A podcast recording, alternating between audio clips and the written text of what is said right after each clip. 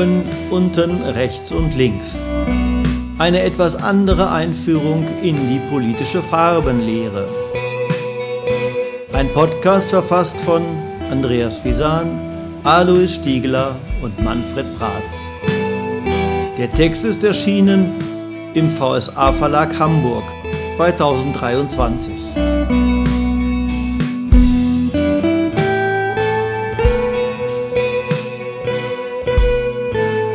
Zweites Kapitel Freiheit.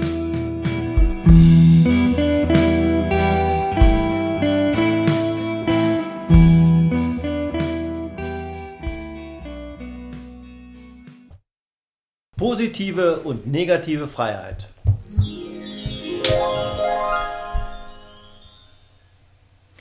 Jemand hat ganz am Anfang gesagt, dass Linkssein nach Luxemburg auch die Freiheit des Andersdenkenden einschließe. Gehört also die Freiheit zum Linkssein? Und was ist Freiheit in diesem Zusammenhang? Oder schließen Freiheit und Gleichheit sich aus, wie viele Konservative behaupten? Und links bevorzugt Gleichheit und nicht Freiheit. Auf keinen Fall. Freiheit und Gleichheit schließen sich nicht aus, sondern bedingen einander. Und mit der politischen Linken war auch immer mehr Freiheit verbunden. Und was ist mit der DDR und der Sowjetunion? Da herrschte nicht gerade Freiheit. Allerdings nicht.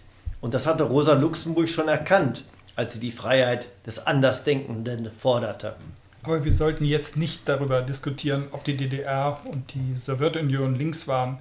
Mit Blick auf die Freiheit war ihre Politik auf jeden Fall falsch und ging an linken Ideen vorbei. Freiheit gehört zum Linkssein. Das scheint mir auch eindeutig so zu sein. Marx und Engels wollten eine freie Assoziation, in der die freie Entwicklung für jeden die Voraussetzung für die freie Entwicklung aller ist. So ungefähr heißt es im kommunistischen Manifest zumindest. Die Freiheit hat hier eine ganz prominente Stelle. Aber was bedeutet Freiheit für euch? Hm, Freiheit heißt doch zunächst, dass jeder Mensch tun und lassen kann, was er will.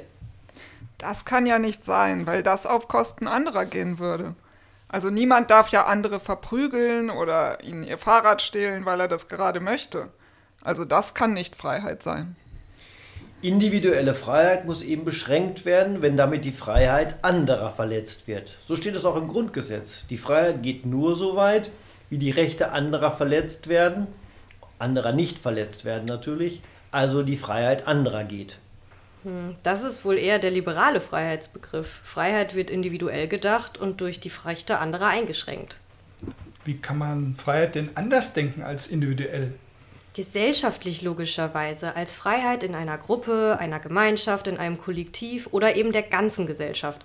Dann vereint man die individuelle Freiheit mit der Freiheit der Gesellschaft. Auch das Individuum ist nur in der Gruppe wirklich frei. Hm, verstehe ich noch nicht. Aber bleiben wir doch zunächst beim liberalen Freiheitsbegriff und diskutieren die gesellschaftliche Freiheit später. Was meinst du, wenn du, wenn du von individueller Freiheit sprichst? Hm, es ist die Freiheit des isolierten Einzelwesens. Der Mensch wird ohne gesellschaftliche Bezüge gedacht. Er steht da, allein in Raum und Zeit und kann machen, was er will. In dieser Vorstellung ist es gleichsam ungewöhnlich, wenn der isolierte Mensch auf andere trifft, deren Rechte und Freiheit dann auch zu schützen sind. In Wahrheit gibt es diesen isolierten Menschen aber nicht. Das liberale Individuum ist gewissermaßen ein Robinson Crusoe, bevor er seinen Freitag gefunden hatte. Naja, die hatten aber ein kolonialistisches Verhältnis, kein gleichberechtigtes. Ja, aber das ist nicht unser Thema. Die liberale Freiheit ist die des Bewohners einer einsamen Insel. Kann man das so sagen? So habe ich es gemeint. Und was ist das Problem? Hm, Freiheit ist dann ein Ausschließungsrecht. Jede und jeder hat die Freiheit, andere aus ihrer Sphäre auszuschließen. Und in dieser Sphäre kann man tun und lassen, was man möchte. In der eigenen Sphäre verletzt man die Rechte anderer schließlich nicht. Das musst du erklären. Die Freiheitsrechte sind wie das Eigentumsrecht konzipiert. Eigentum schließt die anderen ja von der Nutzung aus und erlaubt mir, mit dem Eigentum zu machen, was ich will. Also solange ich niemandem damit schade natürlich. Es ist das Recht desjenigen, der Eigentum hat und es auch gegen andere verteidigen kann. Bei Hausbesetzungen wird das klar. Die Eigentümer des Hauses lassen es leer stehen, nutzen es nicht, aber schließen andere von der Nutzung aus. Bis Hausbesetzer das eben in Frage stellen und die Polizei das Ausschließungsrecht wiederherstellt. So sieht es die Lehre von den Grundrechten auch. Freiheitsrechte sind Abwehrrechte gegen den Staat. Der Staat wird aus dem umzäunten Bereich der individuellen Freiheit ausgeschlossen. Das gilt dann auch für die Freiheit des, der Andersdenkenden? Klar, die Grundrechte garantieren zum Beispiel Meinungs-, Presse- und, oder Gewissensfreiheit. Da geht es immer darum, dass man nicht nur anders denken kann, sondern auch dazu stehen kann. Das heißt, seine gleichsam anderen Gedanken auch äußern darf. Die Gedanken sind bekanntlich frei und müssen deshalb nicht geschützt werden. Aber anders sieht es aus, wenn man diese Gedanken äußert. Dann geht es bei der Freiheit also um Rechte? Jedenfalls auch. Ich muss nochmal auf die Ausschließungsrechte zurückkommen. Die Meinungsfreiheit ist doch kein Ausschließungsrecht. Ich schließe ja gerade niemanden aus, sondern will, dass jemand oder vielleicht auch viele meine Meinung zur Kenntnis nehmen. Aber schon die Presse- und Rundfunkfreiheit haben einen ausschließlichen, ausschließenden Charakter, würde ich sogar eher sagen. Man muss erstmal in der Lage sein, eine Zeitung überhaupt rauszugeben. Aber jeder und jede kann versuchen, eine Zeitung herauszugeben oder ähnliches. Dass die großen Zeitungen sehr dominant sind, schließt ja nicht aus, dass viele kleine auch zur Presse gehören und die Linke hat auch viele kleine Zeitschriften. Und mit dem Internet ist es, Internet ist es noch leichter geworden, dass quasi jeder seine Meinung verbreiten kann. Ja, leider. Im Netz wird viel Mist erzählt. Verschwörungstheorien haben sich erst im Netz so richtig gut verbreiten können, das stimmt. Was ja wohl nicht heißt, dass die etablierten Medien keinen Mist verbreiten. Auch der Mainstream kann ziemlichen Unsinn verbreiten. Trotzdem vergleichst du Äpfel mit Birnen. Die großen Zeitschriften sind schon die Meinungsmacher. Und das Netz ist längst von großen Firmen und auch von Zeitungen dominiert. Das heißt, die Pressefreiheit ist eine ziemlich privilegierte Freiheit oder eine Freiheit für Privilegierte. Wirkliche Freiheit muss die gleich, mit Gleichheit verbunden sein. Man braucht gleiche Freiheit oder die Freiheit der Gleichen. Das stimmt schon, aber trotzdem gibt es einen Unterschied zwischen der Meinungsfreiheit und der Eigentumsfreiheit. Auch wenn die Eig Meinungsfreiheit ungleich wahrgenommen werden kann, zielt sie nicht auf eine Ausschließung anderer. Abwehrrecht und Ausschließungsrecht unterscheiden sich hier. Warum das denn? Die Meinungsfreiheit ist ein Abwehrrecht gegen den Staat. Der darf sie eben nicht beschränken und bestimmte Meinungen verbieten. Aber sie ist auf Kommunikation gerichtet, nach außen, auf den Austausch oder auch den Streit mit anderen und deshalb kein Ausschließungsrecht. Okay, ich gebe zu. Marx hat auch zwischen den Droits de Citoyen als den staatsbürgerlichen Rechten und den Droits de, der Bourgeoisie unterschieden. Die Meinungsfreiheit gehört wohl zu den staatsbürgerlichen Rechten. Was folgt aus der Unterscheidung? Die staatsbürgerlichen Rechte garantieren eine Freiheit, die für die Kommunikation wichtig ist. Also haben sie auch eine kollektive oder gesellschaftliche Seite. Sie sind wichtig für die Dem Demokratie. Warum das denn? Demokratie braucht Diskussion und Meinungsstreit, also Meinungsfreiheit, Demonstrationsfreiheit und auch die Vereinigungsfreiheit. So hat Rosa Luxemburg das auch gemeint mit der Freiheit der Andersdenkenden. Ohne Meinungs- und Pressefreiheit, sagte sie, gäbe es keinen Sozialismus. Aber trotz ihrer gesellschaftlichen Seite, trotz der kommunikativen Richtung, ist die Meinungsfreiheit ein individuelles Recht, vor allem ein Abwehrrecht gegen staatliche Beschränkungen. Geht die kollektive Freiheit, die eben besprochen wurde, noch weiter? Also Rousseau meinte wohl, Freiheit sei nicht zu tun und zu lassen, was man will, sondern dass man nicht tun muss, was man nicht will. Und was ist jetzt der Unterschied? Naja, es ist die Freiheit von Zwang und nicht die Freiheit, mich egoistisch auszutoben. Die anderen sind da irgendwie schon mitgedacht, beziehungsweise auch mit einbezogen. Beim Tun und Lassen, was ich will, kommen die anderen nachträglich als Grenze ins Spiel. Bei Rousseau geht die Freiheit nicht zunächst auf Kosten anderer. Es ist gleichsam die Freiheit von anderen, die das Individuum eben nicht zwingen dürfen. Wenn das wechselseitig gilt, geht die Freiheit der einen nie auf Kosten der anderen. Aber werde ich nicht immer irgendwie gezwungen? Ja, genau. Muss ich nicht essen, um nicht zu verhungern, auch wenn ich gar nicht will? Oder muss ich nicht vielleicht einen Deich bauen, um den blanken Hans fernzuhalten, auch wenn ich lieber in der Sonne liegen würde? Den blanken Hans? Ja, so nennen die Küstenbewohner das Meer, also die Nordsee. Ah ja. Die Freiheit von Zwang kann sich selbstverständlich nicht auf naturgesetzlichen Zwang beziehen, sondern immer nur auf Zwang durch andere Menschen, also gesellschaftlichen Zwang am Ende. Da ist die Gesellschaft wieder drin, aber immer noch als Hindernis der individuellen Freiheit. Das stimmt, aber es heißt auch, Die Gesellschaft muss so organisiert sein, dass der Einzelne nicht durch ungleiche Macht gezwungen wird, sondern allenfalls durch die gesamte Gesellschaft. Bei Rousseau eben durch den demokratischen Staat. Puh, nun kommt auch noch die Demokratie mit ins Spiel. Das sollten wir aber noch etwas nach hinten schieben. Okay, die Gesellschaft ist in Rousseaus Überlegung mit drin. Aber es ist immer noch individuelle und negative Freiheit. Was heißt denn negative Freiheit? Gibt es auch positive Freiheit? Negative Freiheit heißt, dass ich im Rahmen meiner Möglichkeiten frei bin. Das heißt, andere oder der Staat dürfen meine Sphäre nicht stören. Also wenn ich beispielsweise ein Fahrrad habe, kann ich eine Radtour machen.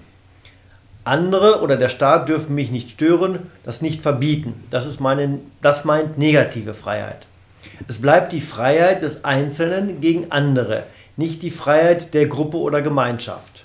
Tja, aber vom Regen kann ich gezwungen werden, keine Radtour zu machen. Bleibe ich dann dennoch frei im negativen Sinne? Klar, die Naturgesetze hatten wir ja schon ausgeschieden. Und was ist dann mit der positiven Freiheit? Wenn ich gar kein Fahrrad habe, braucht mich niemand zu hindern. Ich habe schlicht die Freiheit, nicht eine Radtour zu machen. Ich werde zwar nicht von außen gezwungen, etwas nicht zu tun, ich kann es aber trotzdem nicht, weil mir die Möglichkeit fehlt. Positive Freiheit bezieht sich auf die Eröffnung von Möglichkeiten, etwas zu tun, also die Möglichkeit, ein Fahrrad zu borgen oder zu kaufen. Positive Freiheit meint die Freiheit in der Gruppe oder größer Gesellschaft, die mir die Möglichkeiten zur Persönlichkeitsentfaltung erst verschafft. Das hätte ich jetzt aber gerne etwas konkreter, bitte. Okay, das meint, dass es für möglichst viele Menschen möglichst viele Chancen und Möglichkeiten geben soll, ihre Freiheit zu entfalten. Das ist dann natürlich wieder eine Frage der gesellschaftlichen Organisation. Gesellschaft schafft für möglichst viele möglichst viele Möglichkeiten. Positive Freiheit meint, dass ein Mensch die materiellen und kulturellen Voraussetzungen hat, um seine Persönlichkeit frei zu entfalten. Die negative Freiheit schützt also die Starken, die schon viele Möglichkeiten haben, während die positive Freiheit den Schwachen erst die Möglichkeit verschafft, ihre Persönlichkeit zu entfalten oder etwas zu tun, das sie ansonsten nicht könnten, wenn sie ausschließlich auf ihre eigenen Kräfte, Finanzen usw. So angewiesen wären. Positive Freiheit gibt es also nur in der Gesellschaft. So ist es. Dabei sollten wir betonen, es geht nicht nur um materielle Voraussetzungen bei der Entfaltung der individuellen Freiheit, sondern wie schon gesagt, es geht auch um Bildung, gleichen Zugang zur Kultur und vieles mehr. Nochmal konkret, wir hatten doch eben bei der Meinungsfreiheit überlegt, dass die Möglichkeiten am Markt mit einer Zeitung erfolgreich zu sein auch von den finanziellen Ressourcen abhängt. Und das reicht nicht für positive Freiheit?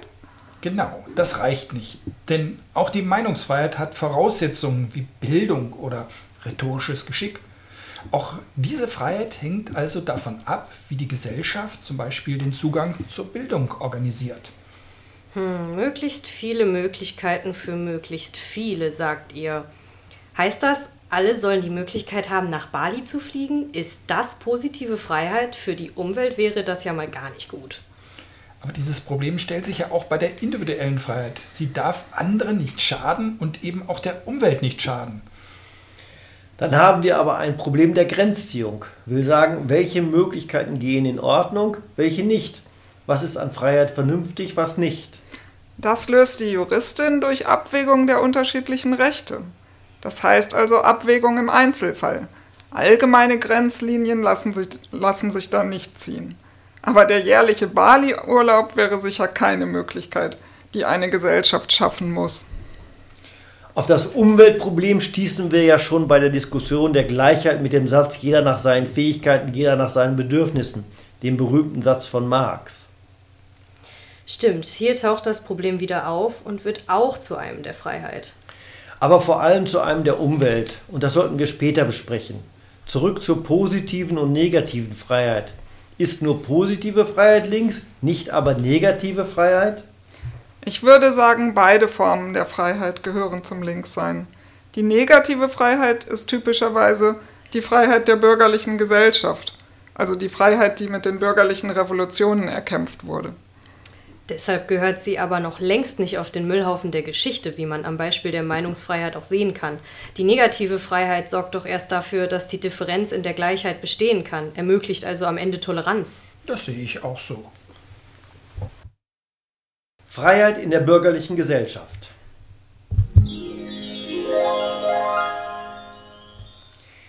Linkssein meint also die Bewahrung der negativen Freiheit und die Erweiterung dieser zur positiven Freiheit. Genauso. Wieso hat Freiheit eigentlich überhaupt etwas mit links zu tun? Auch die FDP schreibt sich Freiheit doch groß auf die Fahnen. Aber die FDP meint die Freiheit der Eigentümer oder Unternehmer. Steuerfreiheit und Ja, die Freiheit der Autofahrer. Freie Fahrt für freie Bürger. Gegen ein Tempolimit auf Autobahnen. Das ist nichts anderes als die Freiheit der Egoisten. Außer nachts und kurz vor Cuxhaven schafft das aber keine Freiheit, sondern schränkt sie ein. Wieso kurz vor Cuxhaven? Naja, weil dort, genauso wie nachts, die Autobahnen relativ leer sind. Da könnte man wirklich schnell fahren. Aber tagsüber schränkt die Raserei die Freiheit doch ein, weil so Staus produziert werden. Unterschiedliche Geschwindigkeiten führen nun mal dazu, dass es sich ab und zu knubbelt und erhöhen natürlich die Unfallgefahr. Sag ich ja, die FDP will nicht individuelle Freiheit, sondern schlicht Egoismus. Es geht um nichts anderes als um die Freiheit der Konzerne. Verstehe ich nicht. Deutschland ist das einzige Land in der EU ohne Geschwindigkeitsbegrenzung. Warum wohl? Na, warum? Weil in Deutschland viele Autokonzerne sitzen und vor allem die Autokonzerne, die große oder schnelle Autos verkaufen wollen. Mercedes, BMW, Audi oder Porsche. Alles deutsche Nobelkarossen mit viel PS. Und die fürchten zumindest, dass sie ihr Zeug nicht mehr loswerden, wenn man die 200 Stundenkilometer nicht mehr ausfahren kann. zusätzlich werden sie noch durch niedrige Steuern auf Dienstwagen subventioniert. Und wieso werden die subventioniert? Und wieso spricht überhaupt der Dienstwagen für große Autos? Für den privaten Gebrauch von Dienstwagen zahlt man nur wenig Steuern. Wenn man den Wagen vom Lohn kaufen würde, würden eben die deutlich höhere Lohnsteuer sowie Sozialversicherungsbeiträge fällig. Mit dem Dienstwagen hat der Manager äh, und zu, zugleich auch der Unternehmer gespart, auf Kosten der Allgemeinheit und der Umwelt natürlich. Und wenn man schon so günstig an das Auto kommt, dann kauft man natürlich ein großes. Abgesehen davon, dass die Unternehmen dicke Kisten als Statussymbol begreifen, man kann doch den Vorstandschef nicht mit einem Renault-Kastenwagen losschicken. Wie sieht das denn aus? Nun sind wir wieder, jedenfalls auch bei der Umwelt. Du meintest eben, es gehe um die Freiheit der Eigentümer und Unternehmer. Die These lässt sich hoffentlich nicht nur mit dem Tempolimit begründen. Natürlich nicht. Die liberale Freiheit ist Freiheit von Steuern, Freiheit von Umweltgesetzen, Freiheit vor Betriebsräten, Freiheit von allem, was für Linke wichtig ist. Das ist die negative Freiheit, die Freiheit, in Ruhe gelassen zu werden, aber auch die egoistische Freiheit, die Freiheit der Starken, ohne Rücksicht auf die Schwachen oder eben Freiheit im Kapitalismus. Kann man dann nicht auch solidarische Freiheit von egoistischer Freiheit unterscheiden? Im Prinzip ja. Aber die liberalen Aufklärer haben die Freiheit keineswegs als egoistische Freiheit gedacht. Sie sollte dort aufhören, wo, die, wo sie anderen schadet oder Rechte anderer verletzt werden.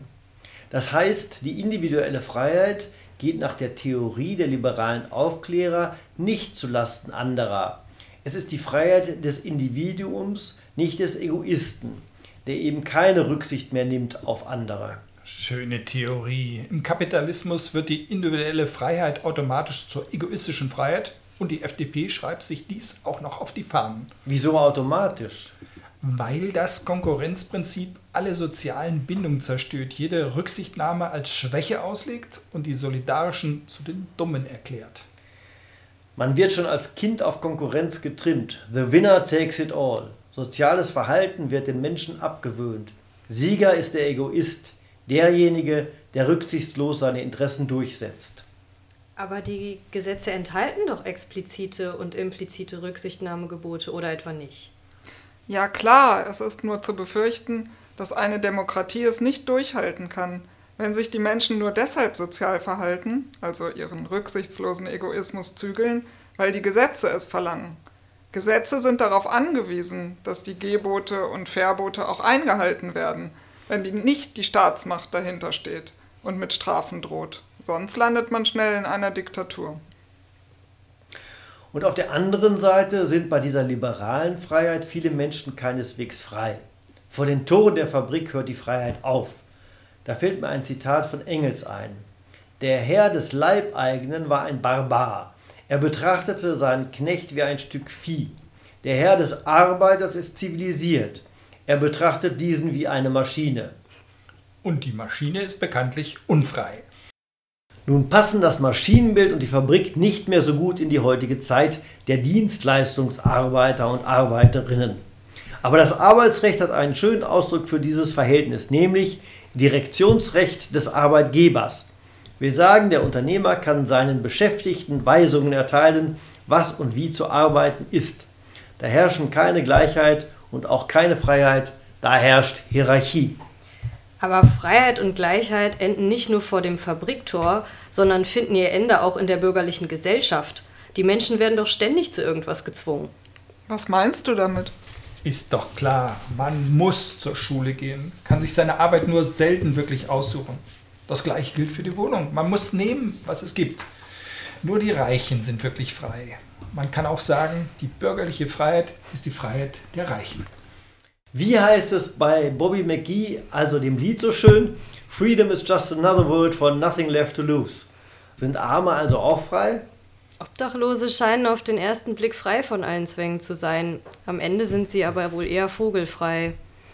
Vogelfrei bedeutet aber nicht frei wie ein Vogel. Es kommt aus der frühen Neuzeit und meint ohne Recht und ohne Schutz. Das heißt schutzloser als zum Beispiel das Wild im Wald. Da achteten die Fürsten schon drauf, dass niemand ihre Hirsche und Wildschweine schießt. Vogelfreie konnte man dagegen ohne Strafe töten. Das gilt für Obdachlose aber wohl nicht, oder? Naja, viel Schutz erhalten sie von der staatlichen Gewalt jedenfalls nicht. Das gilt für Diebstahl und Gewalt untereinander, aber auch bei Gewalt durch. Meistens sind es wohl Rechte, die sich an Obdachlosen austoben. Aber wenn ein Obdachloser getötet wird, arbeitet die Justiz schon. Naja, trotzdem, schaut euch mal an, wie oft es entsprechende Nachrichten über Mordtaten an Obdachlosen gibt. Da wird einem übel. Schutz wäre vorher nötig, nicht erst, wenn es zu spät ist. Sie sind also unfrei, weil sie nicht geschützt werden? Das ist doch ein gutes Beispiel dafür, dass negative Freiheit vor allem den Starken schützt. Die Schwachen brauchen positive Freiheit in der Gemeinschaft oder eben den Schutz der Gesellschaft. Frei wie ein Vogel war das Stichwort. Das meint ihr, sei keine Beschreibung für die Freiheit in der bürgerlichen Gesellschaft? Sagt doch Kapitalismus. Okay, gemeint ist das Gleiche. Und nein, im Kapitalismus ist niemand frei, weil die meisten ihre Arbeitskraft verkaufen müssen. Und die Bedingungen, unter denen dies geschieht, kann man sich in den seltensten Fällen wirklich aussuchen. Ein Sockel an Arbeitslosigkeit liegt durchaus im Interesse des Kapitals. Die können sich dann aussuchen, wen sie einstellen. Also das klingt jetzt aber schon nach Verschwörungstheorie. Nein, nein, das sind die realen Fakten. Ihr erinnert euch sicher nicht. Helmut Schmidt, damals Bundeskanzler, hat mit der Bundesbank genau darum gestritten. Da hat er den berühmten Satz gesagt, lieber 5% Inflation als 5% Arbeitslosigkeit. Die Bundesbank hat vorrangig die Inflation bekämpft. Schmidt war dagegen und wollte die Arbeitslosigkeit senken. Die Bundesbank hat gewissermaßen gegen die Regierung bewusst eine Politik betrieben, um die Arbeitslosigkeit zu steigern oder hochzuhalten. Der Sockel, der damals in den 1970ern entstanden war, ist bis heute geblieben. Was hat das mit Freiheit zu tun? Arbeitslosigkeit wurde bewusst herbeigeführt, um die Freiheit der arbeitenden Menschen zu beschränken. Bei hoher Arbeitslosigkeit kann man sich den Job nicht aussuchen. Lohnkämpfe werden schwieriger und so weiter. Der rote Großvater erzählt. Äh, zurück zur Freiheit. Es gibt also wenig Freiheit in der Arbeit. Das ist unser Ergebnis? Übrigens anders, als die Juristen mit ihrer Vertragsfreiheit immer behaupten. Immerhin gibt es Freiheit der Konsumenten und Konsumentinnen. Schlechter Einwand. Die Konsumentin kann sich zwar entscheiden, etwas zu kaufen oder nicht, aber längst nicht, was sie kaufen kann. Wieso das nicht? Ich verzweifle jedes Mal, wenn ich vor einem ganzen Regal mit Zahnpasta stehe und eine wählen soll. Bin ich da nicht ungeheuer frei? So geht es mir auch immer. Aber das ist ja nur eine Scheinfreiheit. In Wahrheit braucht man viele Informationen, und auch eine entsprechende Bildung, um die Informationen überhaupt verarbeiten zu können. Erst dann kann man sich in diesem Überangebot zurechtfinden. Und oft ist es eine Freiheit unter dem Diktat der Mode. Versuch mal eine Röhrenjeans zu bekommen, wenn gerade Schlaghosen angesagt sind oder umgekehrt. Und das betrifft nicht etwa nur die Kleidung. Soll das heißen, die schöne bunte Warenwelt müsse noch bunter werden? Nein, das nicht. Es soll heißen, Freiheit lässt sich nicht über den Konsum bestimmen, nicht über die Warenwelt. Aber Werbung und Mode schaffen in Wahrheit Unfreiheit. Man muss sich den Vorgaben anpassen, um dazuzugehören. Ehrlich gesagt, Mode ist nicht wirklich das Problem von Linkssein. Im Gegenteil, diese Form der Konsumfreiheit, die bunte Warenwelt, ist doch Freiheitsersatz, Konsumismus als Ersatz für Glück oder als Ventil für Frustration im alltäglichen Leben. Sag mal, predigst du uns jetzt Askese? Nein, das nicht, aber wirkliche Freiheit statt Frustrationsabbau Abbau durch Konsum. Konsum schafft nur vorübergehende und scheinbare Glücksmomente. Das sagen nur Menschen, die genug haben. Aber für die anderen, also die weniger Begüterten, wird der Konsumzwang, sich den Trends anpassen zu müssen, doch erst recht zum Problem. Zum Problem für den Geldbeutel und für die Freiheit. Und was schafft genau die Frustration? Darüber sprachen wir doch schon, vor allem die Unfreiheit in der Arbeit. Aber ist die Unfreiheit in der Arbeit ein Problem des Kapitalismus? War der Mensch in seiner Arbeit nicht schon immer unfrei? Um genug Essen herbeizuschaffen, muss man eben, jedenfalls nach der Vertreibung aus dem Paradies, arbeiten. Das macht nicht immer Spaß. Oder man musste die Büffel jagen, wenn sie da waren, musste das Korn am besten im Frühjahr sehen und nicht im Sommer, wenn ich mich nicht irre. Anders gesagt, um zu überleben, muss man Zwängen der Natur folgen. Hat doch Hegel schon gesagt, Freiheit ist die Einsicht in die Notwendigkeit. So hat er das nicht gesagt, aber dem Sinn nach hat er es gesagt. Und zwar in der Vorrede zur Rechtsphilosophie. Was hat er denn gesagt? Die Einsicht in die Notwendigkeit könne den Verfall der Philosophie aufhalten. Und der Verfall liege im willkürlichen Spekulieren aufgrund zufälliger Wahrnehmungen. Oh weh, was sollen wir damit anfangen? Engels hat es auf die Kurzformel gebracht, Freiheit ist die Einsicht in die Notwendigkeit. Er meinte damit, Freiheit sei nicht Unabhängigkeit von Naturgesetzen, die kann es logischerweise nicht geben, sondern die Erkenntnis und planmäßige Nutzung der Naturgesetze. Und haben wir denn keine planmäßige Nutzung der Naturgesetze? Manchmal hat man doch den Eindruck, sie werden zu planmäßig genutzt. Zum Beispiel, wenn über Climate Engineering nachgedacht wird. Was ist das nun wieder? Das sind Versuche, den Klimawandel künstlich aufzuhalten bzw. abzumildern, indem man es zum Beispiel in Trockenperioden durch Beschießen der Wolken regnen lässt. Oder man schießt Teilchen in die Stratosphäre, um künstliche Schatten zu erzeugen, also die Sonneneinstrahlung zu reduzieren. Kurz, die Menschen spielen Gott. Besser muss man wohl sagen, dass man die Technik eigentlich nicht beherrscht. Die Risiken und Folgewirkungen solcher Techniken sind weitgehend unbekannt. Es ist eben keine Einsicht, sondern Herrschaft über die Natur. Der Mensch macht mit ihr, was er will. Trotzdem scheint es doch eine Art von planmäßiger Nutzung zu sein, oder nicht? Ja, aber doch nur, nachdem man sich vorher ökonomischen Gesetzen unterworfen hat. Es ist eigentlich genau das Gegenteil von dem, was Engels meinte. Man versucht, die Naturgesetze zu ändern, weil man gegen die selbst produzierten menschlichen Gesetzmäßigkeiten nicht mehr ankommt. Welche menschlichen Gesetzmäßigkeiten sind das denn? Ist doch klar, die Gesetze der Ökonomie. Die kapitalistische Ökonomie braucht Wachstum. Das zerstört die Umwelt und anstatt das Wachstum zu stoppen oder zu steuern, will man die Umwelt umgestalten. Und zwar marktkonform. Jetzt driften wir wieder zur Umwelt ab. Liegt ja auch nahe. Aber das besprechen wir später. Und was heißt das für die Freiheit? Hm, offenbar ist der Mensch ein Sklave seiner eigenen Wirtschaft. Er kann sich deren Gesetzen nicht entziehen. Die Wirtschaft muss im Kapitalismus wachsen. Das ist das oberste Prinzip.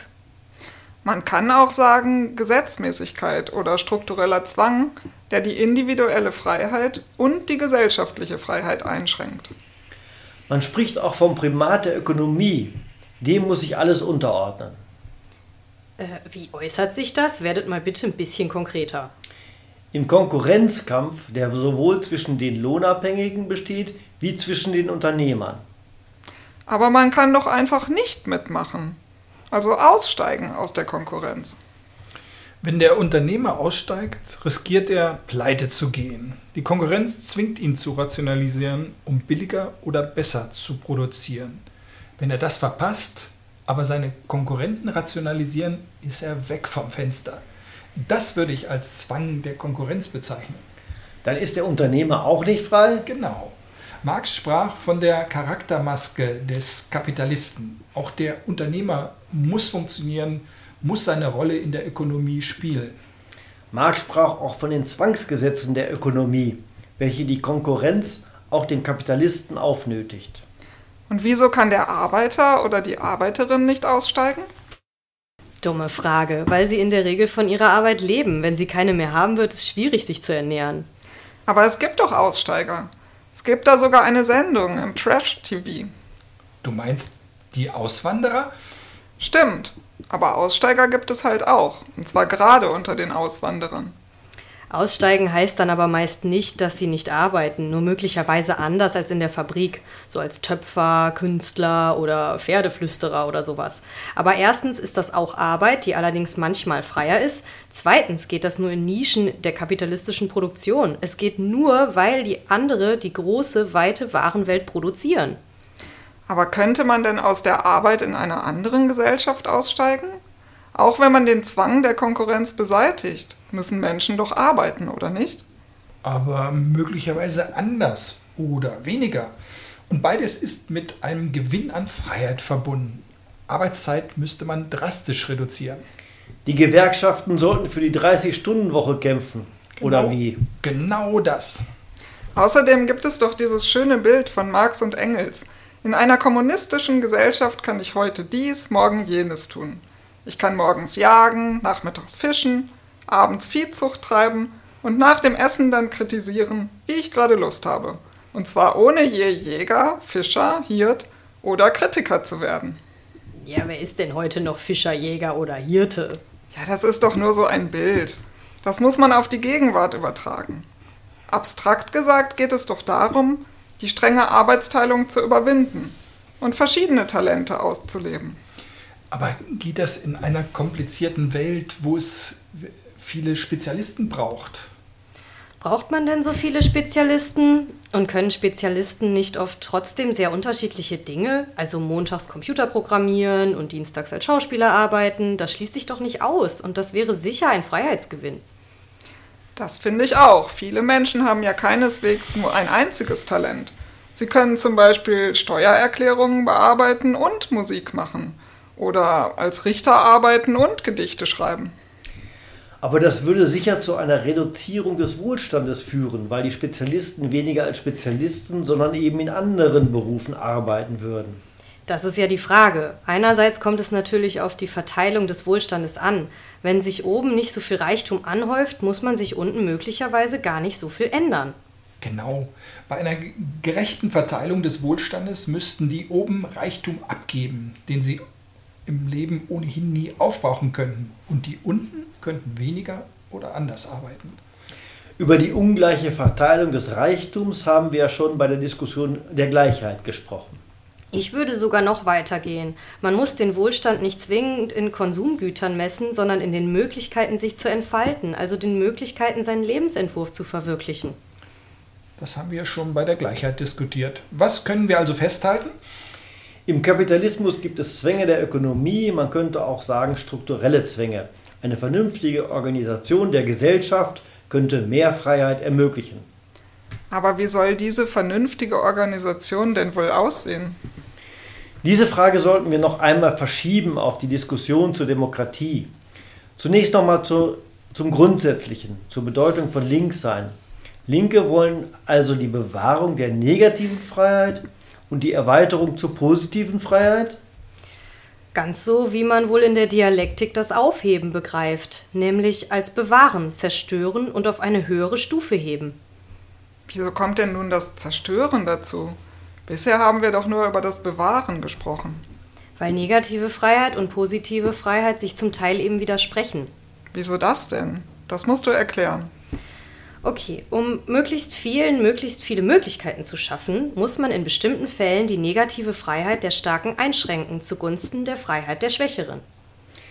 Also zum Beispiel das Eigentumsrecht wird durch höhere Steuern eingeschränkt, um für die weniger Begüterten öffentliche Verkehrsmittel bereitzustellen und vieles andere. Deshalb gehen Konservative oder Neoliberale auch davon aus, dass sich Freiheit und Gleichheit ausschließen. Die Freiheit werde zugunsten der Gleichheit eingeschränkt oder das Eigentum zugunsten des Sozialstaates. Ach, und Rechte setzen sich dann für die Freiheit der Starken oder Reichen und gegen die Gleichheit und Freiheit der Armen oder Schwächeren ein? Genau so ist es. Gegen höhere Steuern und für den schlanken Staat. Jedenfalls in der Rhetorik. Der Staat darf nie so schwach werden, dass er das Eigentum nicht mehr effektiv schützen kann. Auf der Linken meint man dagegen, dass die Gleichheit Voraussetzung der Freiheit ist, weil Freiheit nicht das Privileg einiger weniger sein darf. Freiheit ist für Linke ohne Solidarität nicht zu denken. Wenn ich das richtig verstehe, schließt positive Freiheit die Solidarität mit ein, weil Freiheit für alle oder möglichst viele die Solidarität der Starken oder Reichen erfordert, die zum Teil auf ihre negative Freiheit verzichten. Es ist eben eine Freiheit der Gleichen oder eine gleiche Freiheit. Man könnte positive Freiheit auch als solidarische Freiheit und negative Freiheit als individualistische, wenn nicht egoistische Freiheit bezeichnen. Freiheit und Migration.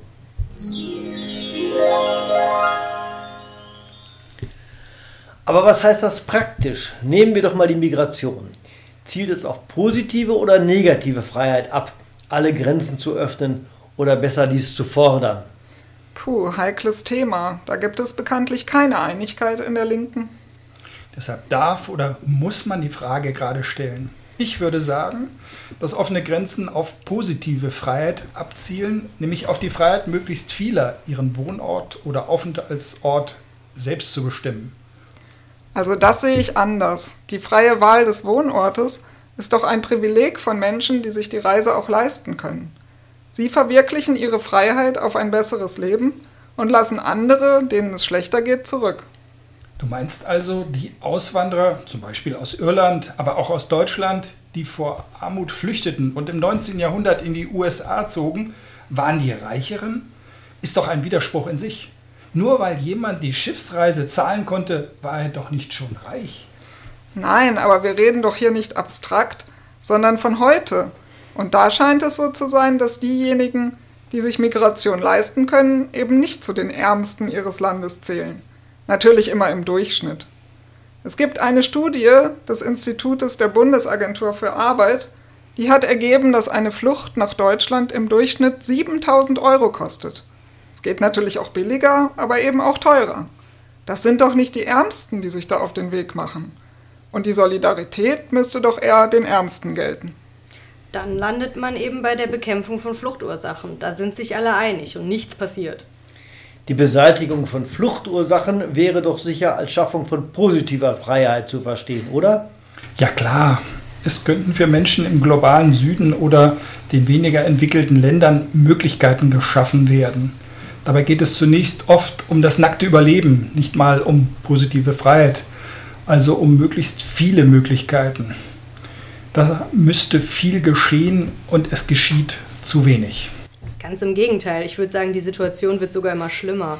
Afrika ist inzwischen wohl völlig abgehängt, da passiert wenig bis gar nichts. Die Boomstaaten der Nuller- und Zehner Jahre aus Südamerika, Brasilien, Argentinien und Chile sind längst nicht mehr auf der klaren Gewinnerstraße. Eine weitere Insolvenz von Argentinien wurde im März 2022 gerade noch mal verhindert durch Umschuldung.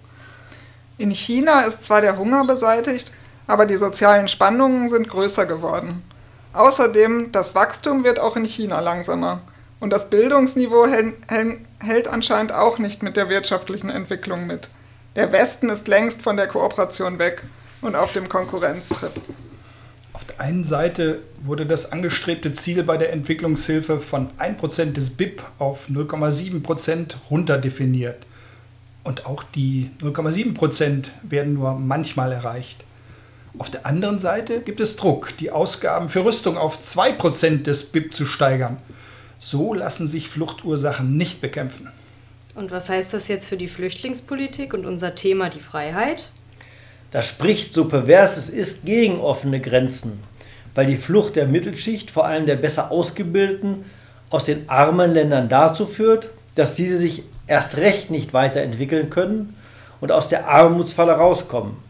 Man spricht von einem Brain Drain, einem Abfluss von Intelligenz. Schlimmer noch, die Länder zahlen für die Ausbildung und der reiche Westen nutzt diese. Spricht das nun gegen offene Grenzen im Interesse der Solidarität mit den Armen der Welt? Hört sich komisch an. Auch wenn es sich bei der nur individuellen Freiheit der wenigen bleibt, denen die Flucht gelingt.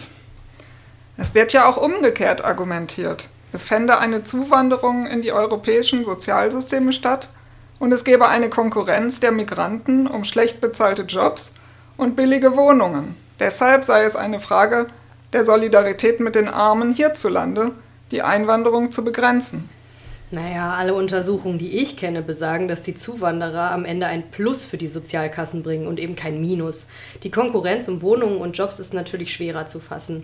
Ich höre nur, dass gerade bei unangenehmen und schlecht bezahlten Jobs zurzeit eher händeringend nach Arbeitskräften gesucht wird. Aber diese Frage ist halt ebenso wenig wie die Konkurrenz um Mietflächen eine Frage, die individuell zu lösen ist. Die Mieten sind allgemein zu teuer, weil zu viel Geld in Beton angelegt wird, beziehungsweise konkreter, weil mit Immobilien spekuliert wird. Man kann allenfalls von Übergangsproblemen sprechen oder von Prä Problemen der Infrastruktur. Bei wachsender Bevölkerung besteht natürlich Anpassungsbedarf und das eben nicht nur bei den Wohnungen. Und wächst die Bevölkerung denn? Hm, die Bevölkerung in Gesamtdeutschland ist von etwas unter 70 Millionen im Jahre 1950 auf etwas über 80 Millionen heute angewachsen. Allerdings mit dem schnellsten Wachstum in den 1950er und 1960er Jahren. Da gab es auch Zuwanderung, die sogenannten Gastarbeiter. Und es war kein Problem, Wohnungen zu besorgen und die Infrastruktur anzupassen. Das Problem gibt es erst heute, seitdem der Staat kaputt gespart wurde. Mit Problemen meine ich, dass Autobahnbrücken gesperrt werden müssen, in Schulen regnet es rein, die Unis platzen aus allen Nähten und die Krankenhäuser haben nicht genug Personal. Okay, das ist aber ein anderes Thema. Zuwanderung führt aber offensichtlich nicht zu, notwendig zu Problemen, gerade bei den wenig Begüterten in der heimischen Gesellschaft. In der Tat. Zu Problemen führt eine falsche Politik oder ein falsches Wirtschaftssystem, das Ungleichheiten produziert. Übrigens werden diese Ungleichheiten auch global produziert. Was meinst du damit?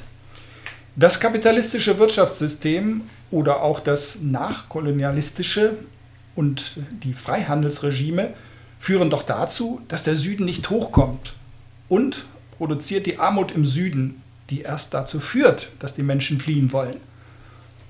Ungleichheit produziert also Unfreiheit. Ja, genau. Bei bitterer Armut kann man von Freiheit doch nicht mehr sprechen. Die Menschen haben eben keine Möglichkeiten. Schon gar nicht die Möglichkeit, ihren Lebensentwurf zu verwirklichen. Wenn man das Thema diskutiert, muss man außerdem bedenken, dass eine ungebremste Migration im Augenblick auch nicht stattfindet und selbst 2015, den Sommer der Migration, nicht stattfand. Im Gegenteil.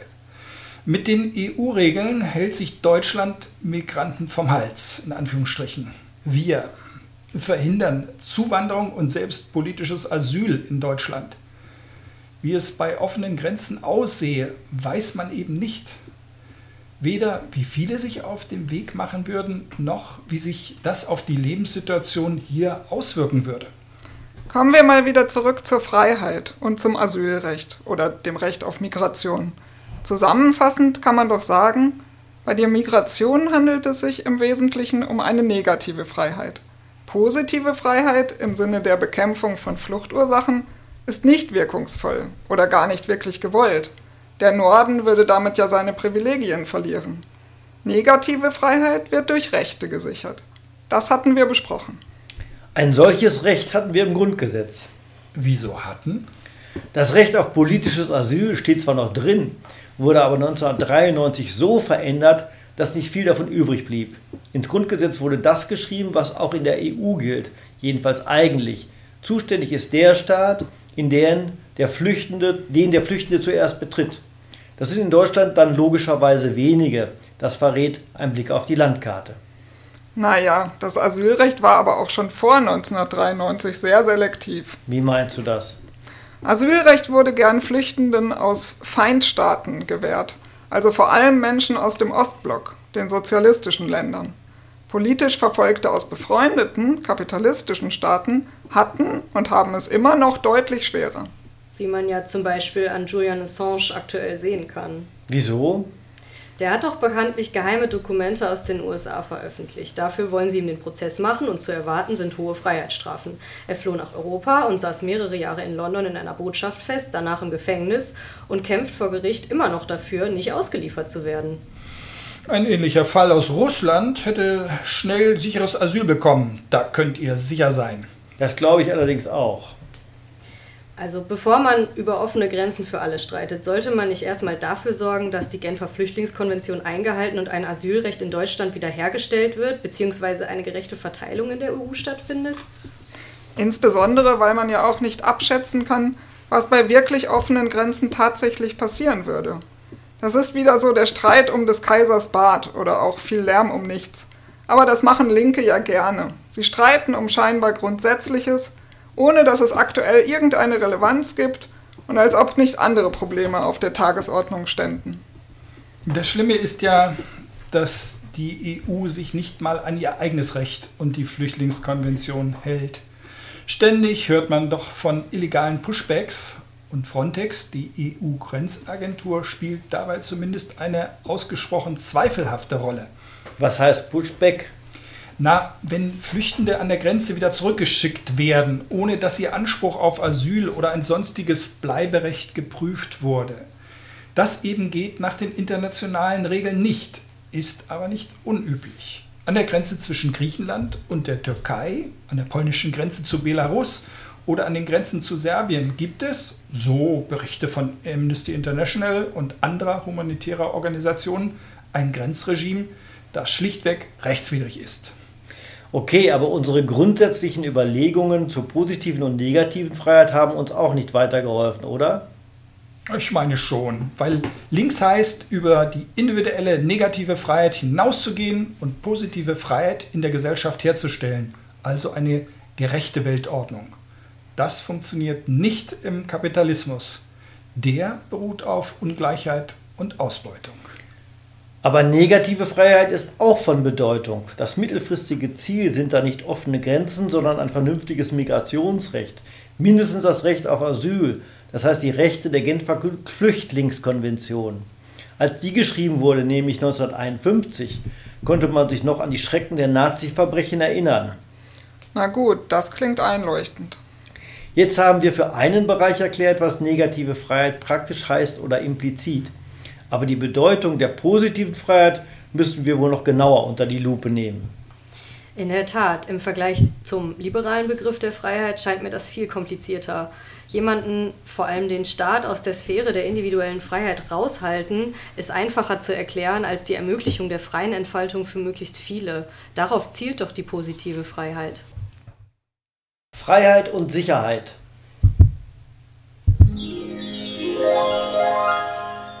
Das würde ich auch sagen. Und ein Beispiel, wie individuelle Freiheit erreicht werden kann, ist Sicherheit.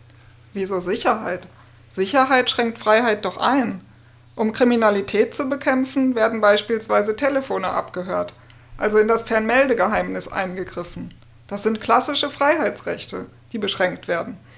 Das ist wieder die liberale Sichtweise. Sicherheit kann auch soziale Sicherheit meinen.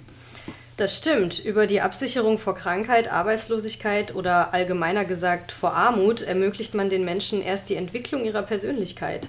Das Leben wird halbwegs planbar. Das eröffnet erst die Chance, sich frei zu entfalten. Aber diese Form der Sicherheit findet sich doch auch in den Grundrechten der Verfassung, nämlich im Grundrecht auf ein soziokulturelles Existenzminimum und im Sozialstaatsprinzip. Das sind dann auch liberale Rechte. Dann wäre Linkssein nur ein gradueller und kein prinzipieller Unterschied. Will sagen, Linke sind für mehr soziale Sicherheit und Liberale und Konservative eher für weniger, aber sie sind auch nicht prinzipiell dagegen.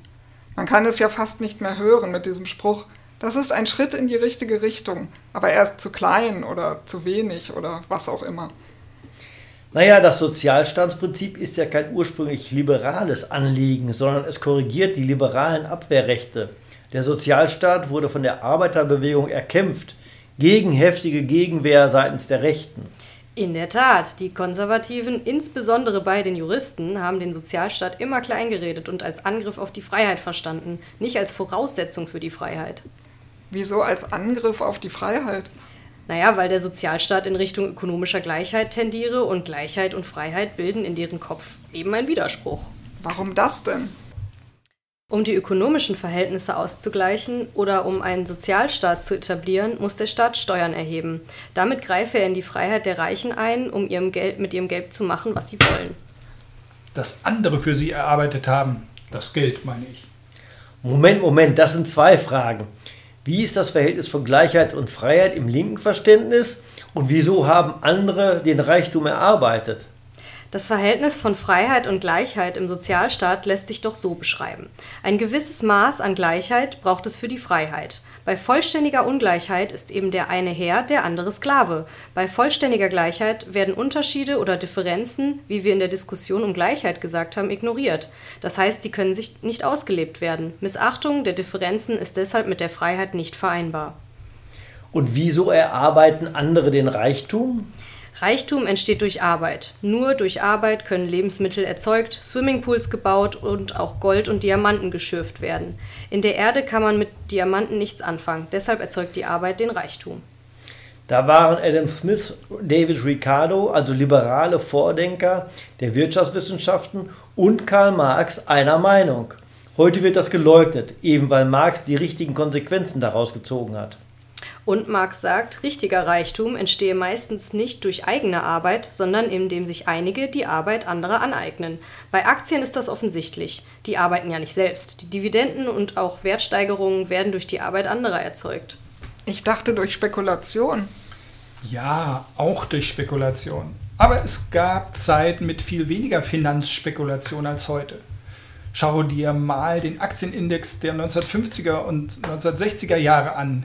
Die Schwankungen sind viel geringer und hatten etwas mit der Wertsteigerung oder auch vermuteten Wertsteigerung des Unternehmens zu tun. Aber die Aktionäre geben ihr Geld. Sie werden für das Risiko entschädigt, dass sie das Geld verlieren könnten. Das stimmt aber nur bedingt. Obwohl Aktionäre natürlich kurzfristig verlieren können, im Ganzen, also auf lange Sicht, gewinnen sie eher. Da ist nicht viel Risiko, aber mal abgesehen davon, die Arbeiterinnen und Arbeiter müssten in der Rechnung für das Risiko entschädigt werden, dass sie ihren Job verlieren können. Werden sie aber nicht, sondern ihre Arbeitskraft wird bezahlt. Die schafft den Reichtum und einen Teil eignen sich die Unternehmer an. Bei Marx heißt dieser Teil Mehrwert. Der Kapitalist eignet sich den Mehrwert an. Übrigens ist das ja nichts, was nur im Kapitalismus gilt. Im Kapitalismus wird durch den Vertrag und Lohn nur verschleiert, was in anderen Gesellschaften offensichtlich war. Der Bauer im Feudalismus musste zwei oder drei Tage auf den Feldern des adligen Grundbesitzers arbeiten. Noch offensichtlicher ist das bei Sklaven. Okay, und was hat das nun mit Freiheit oder Sicherheit zu tun? Das ist doch klar. Wenn der Sozialstaat bezahlt werden muss, greift man nicht in die Freiheit der Reichen ein, sondern verteilt um, was vorher umverteilt wurde. Wie bitte? Also, der Kapitalist eignet sich den Mehrwert an, verteilt damit den Reichtum in einer Weise, die ihm passt und mit dem Sozialstaat wird eben in einer Weise verteilt, die nicht dem Kapitalisten passt, sondern den Beschäftigten oder besser noch der Gesellschaft, die demokratisch über die Verwendung des Reichtums entscheidet. Mit dem Sozialstaat wird das Prinzip der Aneignung fremder Arbeit aber nicht in Frage gestellt. In der Tat wird es das nicht. Die Aneignungsrechte der Eigentümer beschneiden in diesem System immer die Freiheit der Arbeitenden. Ich gieße mal etwas Wasser in den Wein. Wahrscheinlich werden sich auch gerechtere und freiere Gesellschaften einen Teil des Arbeitsproduktes oder dessen Wert aneignen müssen, um zum Beispiel Schulen zu finanzieren oder Krankenhäuser. Auch in einer freien und gerechten Gesellschaft kann niemand völlig frei über sein Arbeitsergebnis oder Produkt verfügen. Nur Jeff Bezos von Amazon kann das. Der zahlt fast keine Steuern. Das stimmt. Auch in freien Gesellschaften muss ein Teil des erwirtschafteten Reichtums für die Gesellschaft zur Verfügung stehen und für allgemeine Zwecke verwendet werden. Es kommt aber darauf an, wie das bestimmt wird, wer das bestimmt und wie verteilt wird. Da ist sie wieder, die Verteilungsfrage. Sie hängt offenbar davon ab, wie die Wirtschaft organisiert ist. In der Tat, traditionell spricht man von der Eigentumsfrage. Das Recht, sich fremde Arbeit anzueignen, hat mit dem Eigentum zu tun, und zwar dem Eigentum an Produktionsmitteln. Wer über die Fabriken und Maschinen verfügt, also wer Eigentümer des Unternehmens ist, der bestimmt, das kommt uns im Kapitalismus fast logisch vor, was mit dem Gewinn passiert. Deshalb forderte der österreichische Marxist Otto Bauer die Enteignung der Enteigner. Die Unternehmen sind die Enteigner, die die Beschäftigten um die Produkte ihrer Arbeit bringen, sie also enteignen. Das nennt Marx dann Ausbeutung. Aber subjektiv betrachtet fühlen sich doch nur weniger ausgebeutet, weil das Unternehmen sich den Profit aneignet. Aber natürlich, weil der Lohn zu niedrig ist. Klar, da wird gejammert. Aber in die Gewerkschaft geht trotzdem niemand.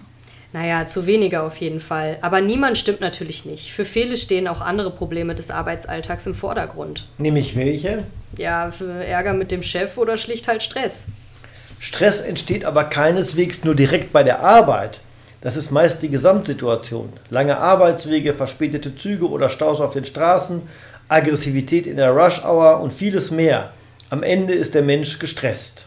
Deshalb sind Depression und Burnout die Krankheiten unserer Zeit. Burnout entsteht durch Arbeitsüberforderung und Depression durch Stress. Das sagt zumindest das Robert Koch Institut. Und fast 10% der Erwachsenen sind von Depressionen betroffen. Ja, und viele werden deshalb jetzt auch krankgeschrieben. Die DRK kommt zu dem Ergebnis, dass sich zwischen 1997 und 2019 die Anzahl der Fehltage im Betrieb wegen psychischer Störungen verdreifacht hat. Dann müssten doch Gewerkschaften und Unternehmen beide ein Interesse daran haben, den Stress zu reduzieren, oder? Im Prinzip schon, aber stattdessen steigt wohl die Arbeitsbelastung, weil rationalisiert wird, also Stellen gestrichen werden und das gleiche Output von weniger Leuten erbracht werden muss. Kommt doch nochmal zum Verhältnis von Freiheit und Sozialstaat zurück. Wenn ich das richtig verstanden habe, schafft soziale Sicherheit die Voraussetzung von Freiheit? Hast du richtig verstanden. Und der Sozialstaat des Grundgesetzes oder der Bundesrepublik schafft diese Sicherheit? Natürlich nicht, jedenfalls nicht in der Wirklichkeit. Der Sozialstaat fängt ja nur das auf, was vorher in der Arbeitswelt versaubeutelt wurde. Verstehe ich nicht. Da wird die überschüssige Bevölkerung versorgt, die in der kapitalistischen Verwertung nicht gebraucht wird. Die Freiheit des Lohnarbeiters, von der Marx spricht, ist eben eine Illusion. Sie besteht nur da, wo die Arbeitskraft überhaupt verwertet werden kann. Und soziale Sicherheit schafft unser Sozialstaat schon lange nicht mehr. Das stimmt. Hartz IV schafft ja nun keine Sicherheit, die mit Freiheit verbunden wäre, also mit der Chance, seinen Lebensentwurf zu verwirklichen.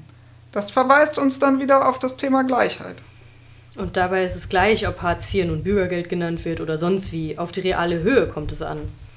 Das hatten wir ja schon besprochen. Positive Freiheit hat Gleichheit zur Voraussetzung. Und der reale Sozialstaat ist eben weit entfernt von Gleichheit, wie wir sie verstanden haben. Vor allem hat er sich in den letzten Jahrzehnten, als die neoliberale Ideologie bestimmend war, weiter von der Gleichheit entfernt als vorher. Wie meinst du das?